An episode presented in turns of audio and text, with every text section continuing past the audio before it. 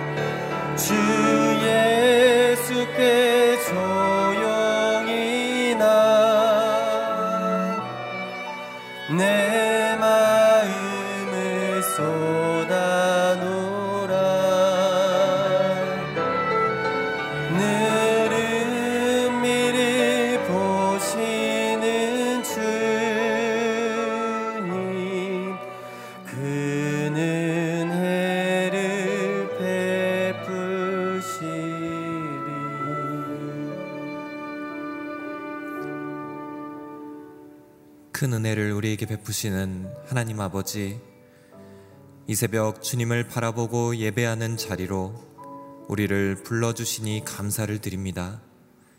오직 예수님, 그 긍휼의 보좌 앞에 우리가 조용히 나가 마음을 쏟아놓기를 원합니다. 은밀히 보시는 주님, 우리의 상한 심령, 무너진 삶, 헌신되지 못하는 부족한 믿음 그대로 주님 앞에 나아갑니다. 진실되게 주 앞에 서게 하시고 주의 자비를 우리 심령 위에 베풀어 주셔서 주님의 신실하심과 선하심을 우리 안에서 깊이 체험하는 은혜를 오늘 이 시간 허락하여 주시옵소서. 말씀을 듣고 깨닫고 순종하기를 원합니다. 우리의 심령 가운데 듣는 마음과 열매 맺는 마음밭을 허락하여 주시옵소서. 전하시는 목사님께 하늘의 음성을 들려주시고 성령의 충만한 기름을 부어 주시옵소서. 예배의 시종을 주님께 의탁드리며 우리의 길과 진리와 생명 되시는 예수 그리스도의 이름으로 기도드리옵나이다. 아멘. 새벽 기도회의 자리로 우리를 부르신 하나님을 찬양합니다. 영상으로 예배하시는 모든 처소마다 하나님의 임재가 가득하기를 축복합니다. 오늘 하나님께서 저희들에게 주시는 말씀은 디모데 후서 2장 1절에서 13절까지입니다. 교독하도록 하겠습니다.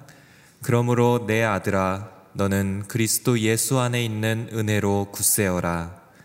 그리고 너는 많은 증인 앞에서 내가 말한 것을 들었으니 이를 신실한 사람들에게 맡겨라. 그러면 그들이 또 다른 사람들을 가르칠 수 있을 것이다. 너는 그리스도 예수의 선한 군인답게 함께 고난을 받아라. 군 복무를 하는 사람은 아무도 자기의 사사로운 일에 얽매이지 않는다. 이는 자기를 군인으로 불러 모은 사람을 기쁘게 하기 위한 것이다. 또한 운동 경기를 하는 사람은 규칙대로 경기를 하지 않으면 월계관을 받지 못한다. 열심히 일하는 농부가 수확물의 첫 몫을 받는 것이 마땅하다. 내가 말하는 것을 곰곰이 생각해 보아라. 주께서 모든 일에 내게 총명을 주실 것이다. 내가 복음을 통해 전한 바와 같이 다윗의 자손으로 나시고 죽은 사람 가운데서 살아나신 예수 그리스도를 기억하여라. 그 복음으로 인해 내가 범죄자처럼 사슬에 매이기까지 고난을 당할지라도 하나님의 말씀은 매이지 않는다. 그러므로 나는 택함을 받은 사람들을 위해 모든 것을 참고 견딘다. 이것은 그들 또한 그리스도 예수 안에 있는 구원을 영원한 영광과 함께 얻게 하려는 것이다. 이 말은 신실하다. 우리가 주와 함께 죽었으면 또한 주와 함께 살 것이다. 우리가 참고 견디면 또한 주와 함께 다스릴 것이다. 우리가 주를 부인하면 또한 주께서도 우리를 부인하실 것이다. 함께 읽겠습니다. 우리가 신실하지 못할지라도 그분은 언제나 신실하시다. 그분은 자신을 부인하실 수 없기 때문이다. 아멘. 주의 은혜를 기억함이 사명 성취의 힘입니다. 라는 제목으로 이기원 목사님 말씀 선포해 주시겠습니다.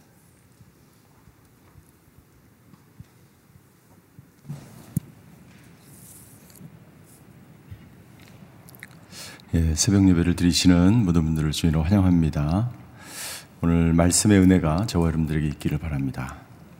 바울은 디모데에게 계속 어, 권면을 합니다. 어제 구절에 보니까 아, 하나님께서 우리를 구원하시고 거룩한 부르심으로 우리를 부르셨다라고 어, 말씀하고 있습니다. 하나님께서 우리를 구원하시고 하나님 우리를 거룩한 부르심으로 부르셨다.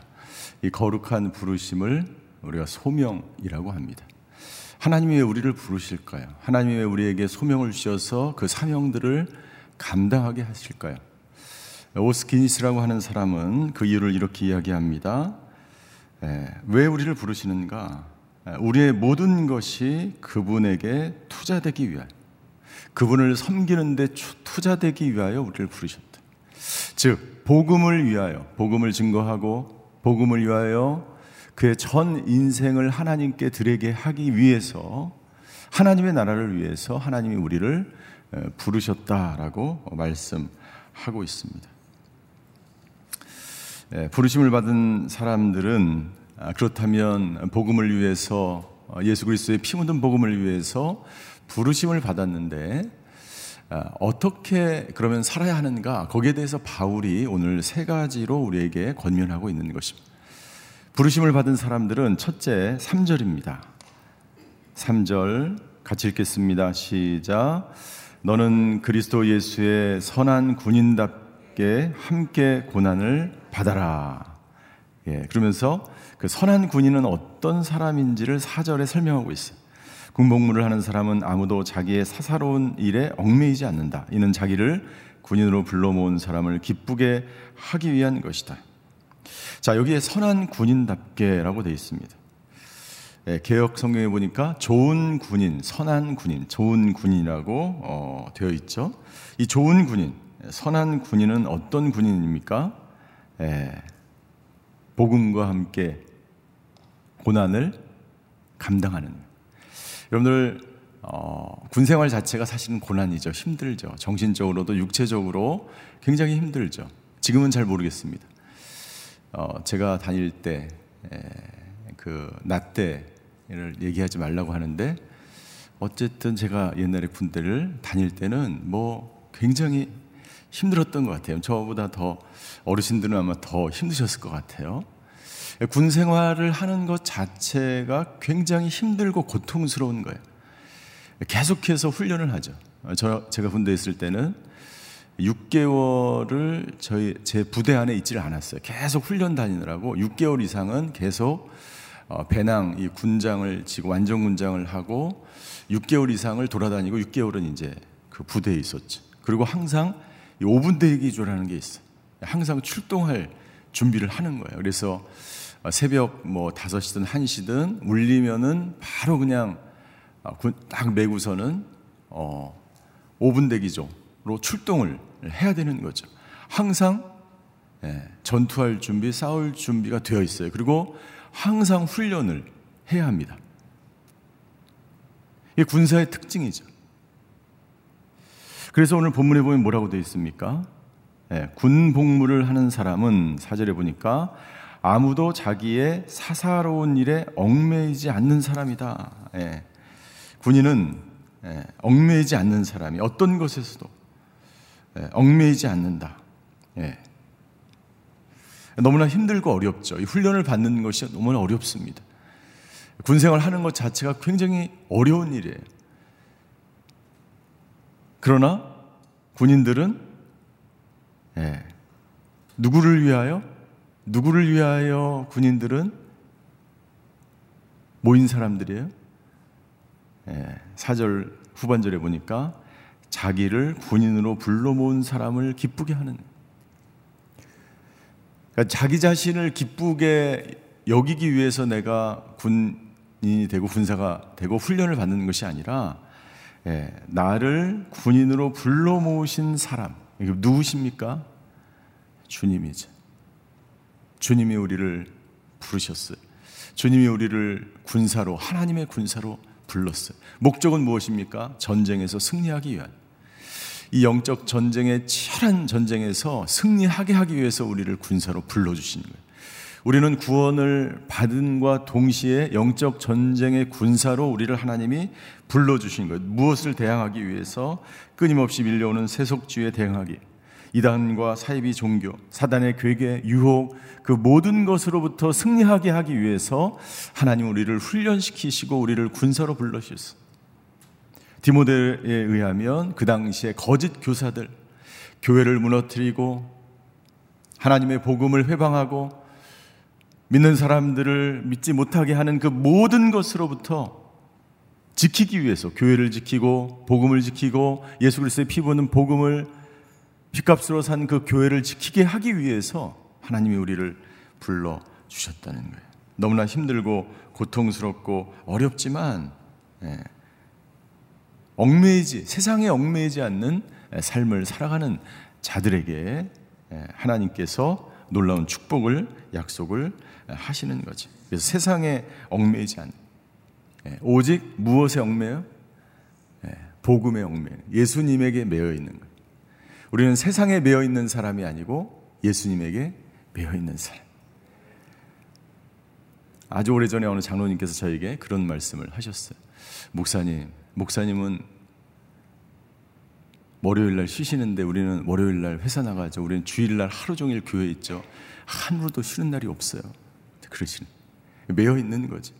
제가 속으로 그랬어요. 저희도 월요일 날 잘 못 쉬어요.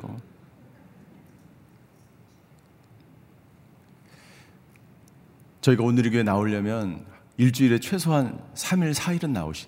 물론 새벽 기도 다니시는 분들은 매일 나오시지만 뭐 순장, 사역팀 뭐 한두 개 맡으면 거의 매일 예, 지금 코로나 때문에 잘 나오지 못하시지만 교회에 매여 있는 거예요. 그 교회가 아니라 예수님 때문에 매여 있는 거예요. 나는 저와 여러분들이 세상에 매여 있지 않게 되기를 주임으로 축원합니다. 회사에 매여 있고 자녀에게 매여 있고 사업에 매여 있고 여러분들 나에게 맡겨진 사업 충실하게 해야지. 자녀를 믿음 안에서 정말 열심히 키워야지. 매여 있는 것과 내가 내 본분을 다하는 것과는 다른 거예요. 사사로운 일에 사사로운 일에 매여 있지 말라라고 말씀하고 있는 것입니다. 두 번째 운동 선수로 비유하고 있습니다. 5절입니다. 5절 또한 경기를 운동 경기를 하는 사람은 규칙대로 경기를 하지 않으면 월계관을 받지 못한다. 첫 번째 선한 군인이 해야 될 것 사사로운 일에 매이지 말아라. 세상 일에 매이지 말아라. 두 번째 운동 경기 하는 사람은 가장 중요한 것은 뭐냐면 규칙대로 해야 되는 것이다. 그 규칙을 어기면 아무리 금메달을 따도 그것을 박탈당하죠. 그런 일들이 많이 있죠. 이 규칙은 어떤 규칙입니까? 세상의 규칙이 아니라 하나님 나라의 규칙이. 하나님의 말씀이 복음이. 하나님의 말씀대로 살면 저와 여러분들에게 면류관이 월계관이 있게 될 것이다. 이것은 고대에 있었던 그런 운동, 올림픽 경기를 비유하는 거죠. 예. 규칙대로 해야 한다. 히브리서 12장 1절에 보면 이렇게 기록되어 있습니다. 히브리서 12장 1절을 같이 한번 읽겠습니다. 시작. 이와 같이 우리를 둘러싼 구름같이 많은 증인들이 있으니 모든 짐과 얽매이기 쉬운 죄를 벗어버리고 인내로서 우리 앞에 놓인 경주를 합시다. 예. 히브리서 기자는 이야기합니다. 많은 구름같이 허다한 믿음의 증인들이 이 길을 걸어갔다. 어떤 길입니까? 복음에 매여 있고 세상에 매여 있지 않고 운동 선수처럼 오직 말씀에 붙들려서 예수님에게 붙들려서 규칙대로 법대로 하나님 나라의 법대로 살아가는 그 수많은 증인들이 우리 앞에 있으니 모든 짐과 얽매이기 쉬운 죄를 벗어버리고 우리 앞에 당한 우리 앞에 놓인 경주를 합시다라고 돼. 당신은 정말 모든 죄를 벗어버렸습니다. 당신을 얽매이는 모든 무거운 것들을 벗어버리셨습니까? 그 무거운 것은 무엇입니까? 그 무거운 것이 있으면 절대로 내가 생명의 복음 안에 살아갈 수가 없어요. 무거운 것이 있으면 복음이 나를 통해서 증거될 수 없어요. 그 무거운 것은 나를 절망하게 하고 좌절하게 하고 두려워하게 하고 하나님께 나아가지 못하게 하고 실망하고 아무리 내가 하나님 앞에서 일을 한다고 해도 날마다 힘들고 어려운 하루하루를 살아갈 수밖에 없는 거예요. 그러나 모든 것에 자유한 이 바울처럼 살게 되면 그 어떤 것도 비록 감옥에 있어도 그것이 바울을 묶이지 못하는 거야. 매이게 하지 못하는 거야. 바울은 육체적으로 매여 있으나 이 세상에서 가장 자유로운 사람으로 살아가는 거죠. 바울에게는 이 면류관 월계관이 이 자기를 기다리는 줄을 알고 있었던 것이죠. 디모데후서 4장 7절 8절에서 그래서 바울은 이렇게 고백합니다. 나는 선한 싸움을 싸우고 경주를 마치고 믿음을 지켰다. 이제 나를 위해 의의 면류관이 준비되어 있는데 주님 곧 의로우신 재판장이 그날에 내게 주실 것이다. 이 면류관이 저와 여러분들에게 준비되어 있는 줄 믿습니다. 세상의 면류관을 바라지 마세요. 세상의 명예, 세상의 부귀, 세상의 지식, 세상의 그 어떤 것도 여러분들 우리에게 생명을 주지 못하니 그건 복음이 아니. 그것을 위해서 살아가는 사람은 여러분들 초라하고 수치스럽고 부끄러운 그런 복음을 얻게 되는 거예요. 얼마나 많은 사람들이 그것을 위해서 싸웁니까? 교회 안에서도 싸우고 교회 밖에서도 싸우고 그렇게 싸우다 인생 인생을 허비하게 부끄럽게 초라하게 막 끝마치는 거예요. 바울은 감옥에 있지만 당당하게 나에게 준비된 그 멸류관 선한 싸움을 싸우고 믿음을 지켰다라고 고백하는 거죠. 이 고백이 저 여러분들에게 있어야 되는 거죠. 세 번째 6절에 농부의 비유를 듭니다. 6절 예, 열심히 일하는 농부가 수확물의 천 몫을 받는 것이 마땅하다. 이 열심히 일한 농부가 아, 되어야 된다. 부르심을 받은 사람은 열심히 일하는 농부. 개혁 성경에 보니까 수고하는 농부가 돼야 돼. 농부의 특징은 무엇입니까? 수고롭게 하지 않으면 여러분들 전원 생활해서 우리 장로님들 전원으로 갔다가 1, 2년 있다가 다시 서울로 복귀하시잖아요. 너무 힘드니까. 거기서 풀 베고 막 하는 게 TV에 나올 때는 너무 이렇게 아름다워 보이지만 실제로 가서 사는 건 너무 고통스러운 거예요. 아내보다 하니까.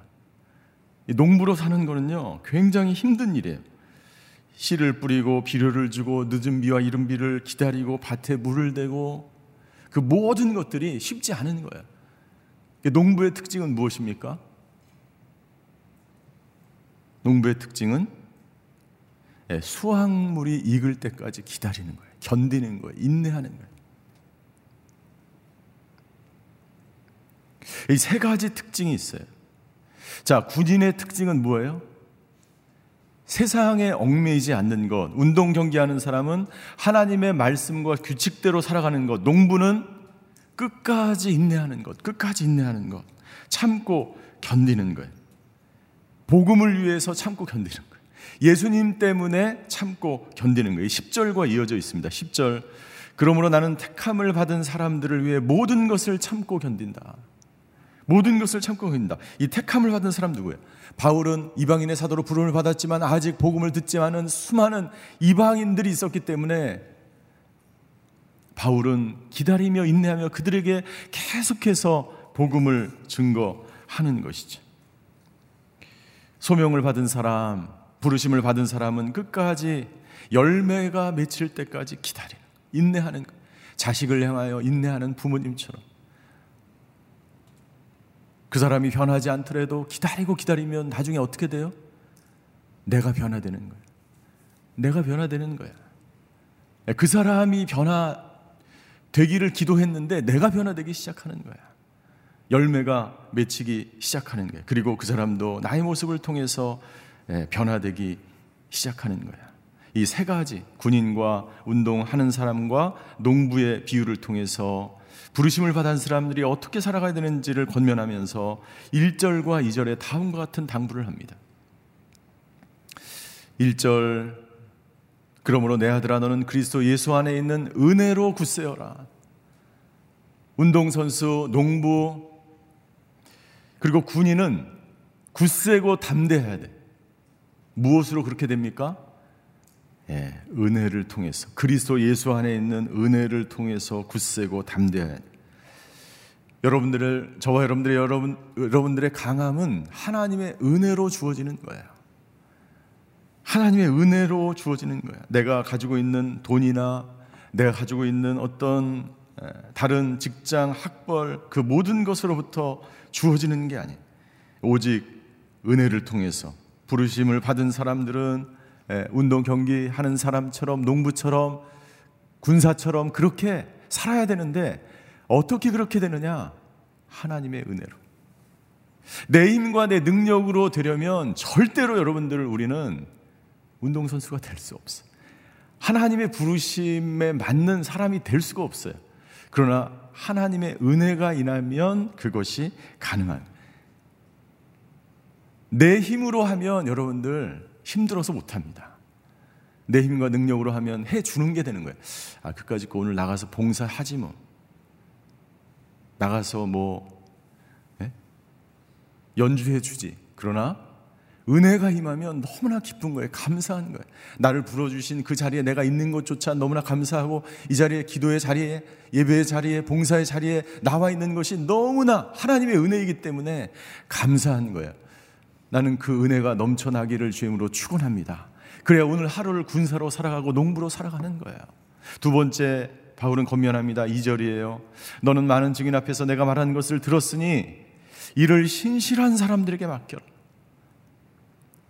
신실한 사람들에게 충성된 사람들에게 맡겨라라고 말하고 있습니다. 바울 바울은 디모데를 제자 삼고 디모데를 양육합니다. 그리고 디모데를 통해서 수많은 사람들이 예수 그리스도의 피 묻은 복음을 듣기 원했고 예수님의 제자가 되길 원했어요. 그리고 그 복음은 21세기에 저와 여러분들을 통해서 또 다른 사람들에게 증거 되기를 하나님이 원하시는 줄 믿습니다.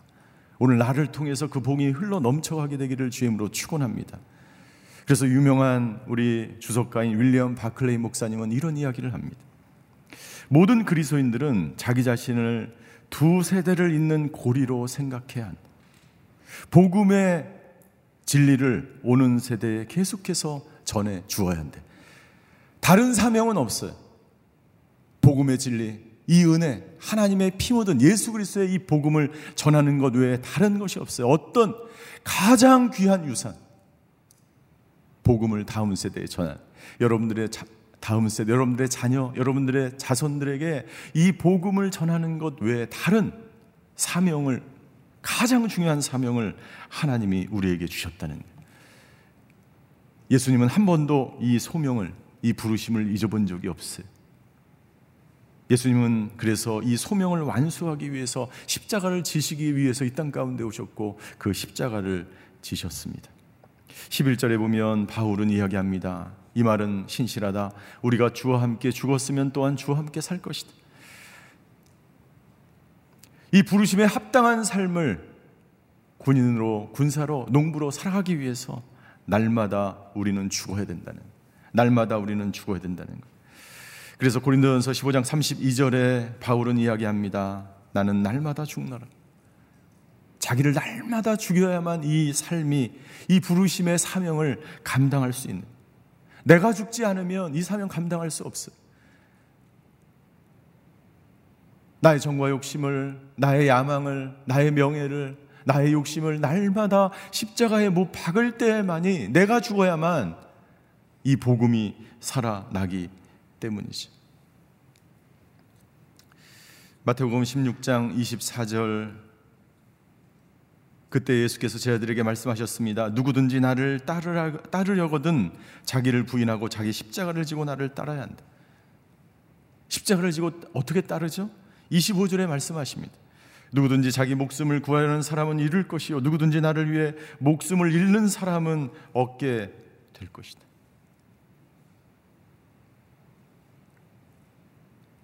부르심을 받은 사명은 부르심을 받은 사람들은 그 사명을 감당하기 위해서 자기를 날마다 죽 자기를 죽일 때 그 복음이 내 안에서 살아나기 시작하고 그 은혜가 내 안에서 흘러 넘치고 그리고 많은 사람들이 하나님께로 돌아오는 통로로 우리가 쓰임 받게 되는 줄 믿습니다.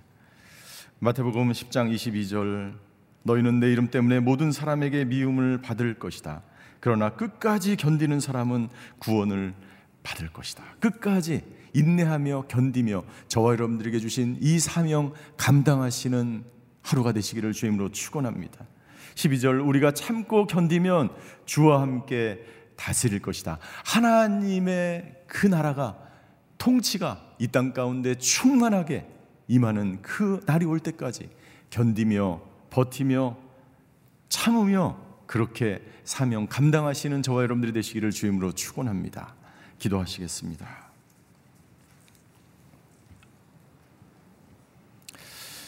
사도 바울은 우리에게 권면합니다.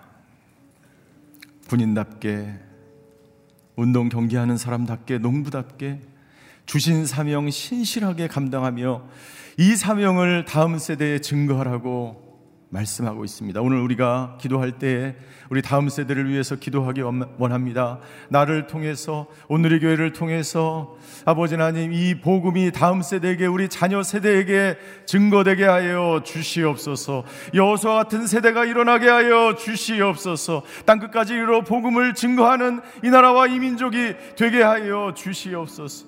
우리 각자를 위해서 기도하십시다. 참고 견디며 인대하며 세상에 매이지 않고 얽매이는 그 모든 것을 벗어버리고 말씀에 아버지 하나님 붙들려 예수님의 붙들려 살아가는 저희가 되게 하여 주시옵소서. 그래야 내가 부르신 자리에서 사명을 감당하는 저희가 되게 하여 주시옵소서. 이 시간 한번 기도할 때 주여 한번 부르고 같이 기도하시겠습니다.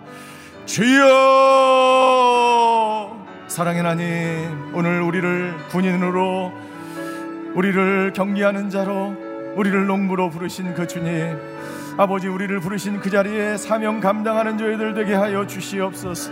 하나님의 은혜 아니면 이 사명 감당하지 못하는 줄 믿습니다. 감사함으로 기쁨으로 은혜가 넘쳐서 이 사명 감당하게 하여 주시옵소서.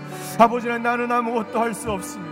나는 죄인입니다. 나는 죄인 중에 원수입니다라고 고백한 사도 바울처럼 아버지 하나님 주신 사명 주신 소명 나에게 주신 그 모든 것들 있는 자리에서 감당하는 저희들 되게 하여 주시옵소서.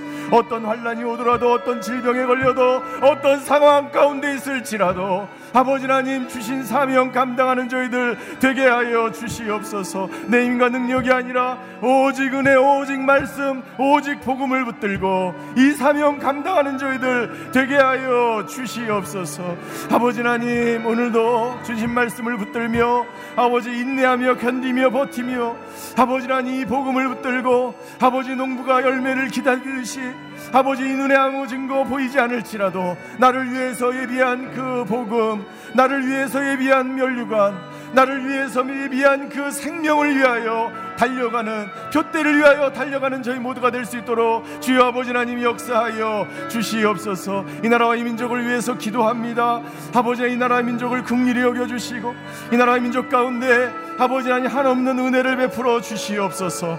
아버지 하나님 모든 거짓 철학들과 교리와 모든 이단과 모든 세속주의와 모든 우상과 모든 이데올로기와 모든 아버지 하나님 주여 교만과 모든 음란과 모든 당파와 모든 분열이 사라져서 아버지 하나님의 나라 하나님의 계절 예수님의 계절이 이 땅 가운데 오게 하여 주시옵소서. 아버지 하나님 그리하여 이 나라 가운데 아버지 하나님 여호수아 같은 세대가 일어나게 하여 주시옵소서. 다음 세대의 복음이 아버지 들려지게 하여 주시고 다음 세대에 하나님의 나라 하나님의 세대가 일어나서 하나님께 영광 돌리며 하나님께 아버지 하나님 주여 이 나라를 드리는 세대가 아버지 나타나서 아버지 하나님 이 복음이 또 다른 세대에 증거될 수 있도록 주여 아버지 하나님 역사하여 주시옵소서.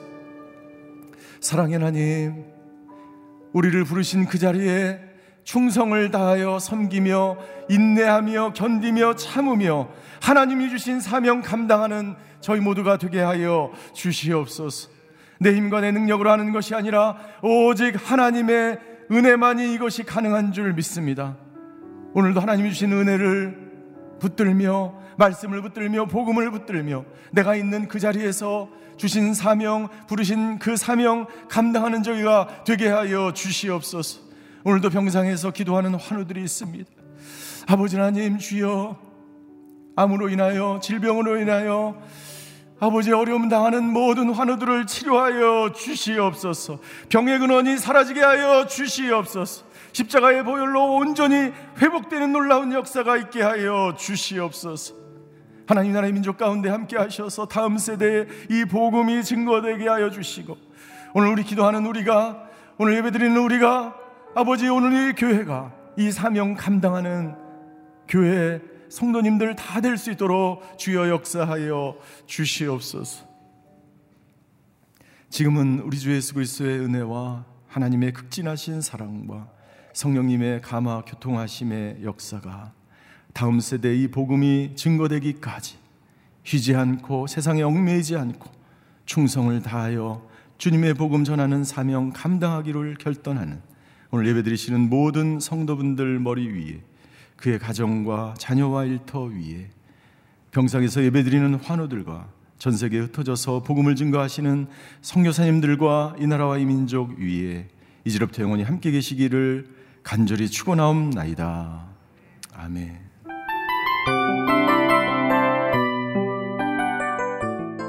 이 프로그램은 청취자 여러분의 소중한 후원으로 제작됩니다.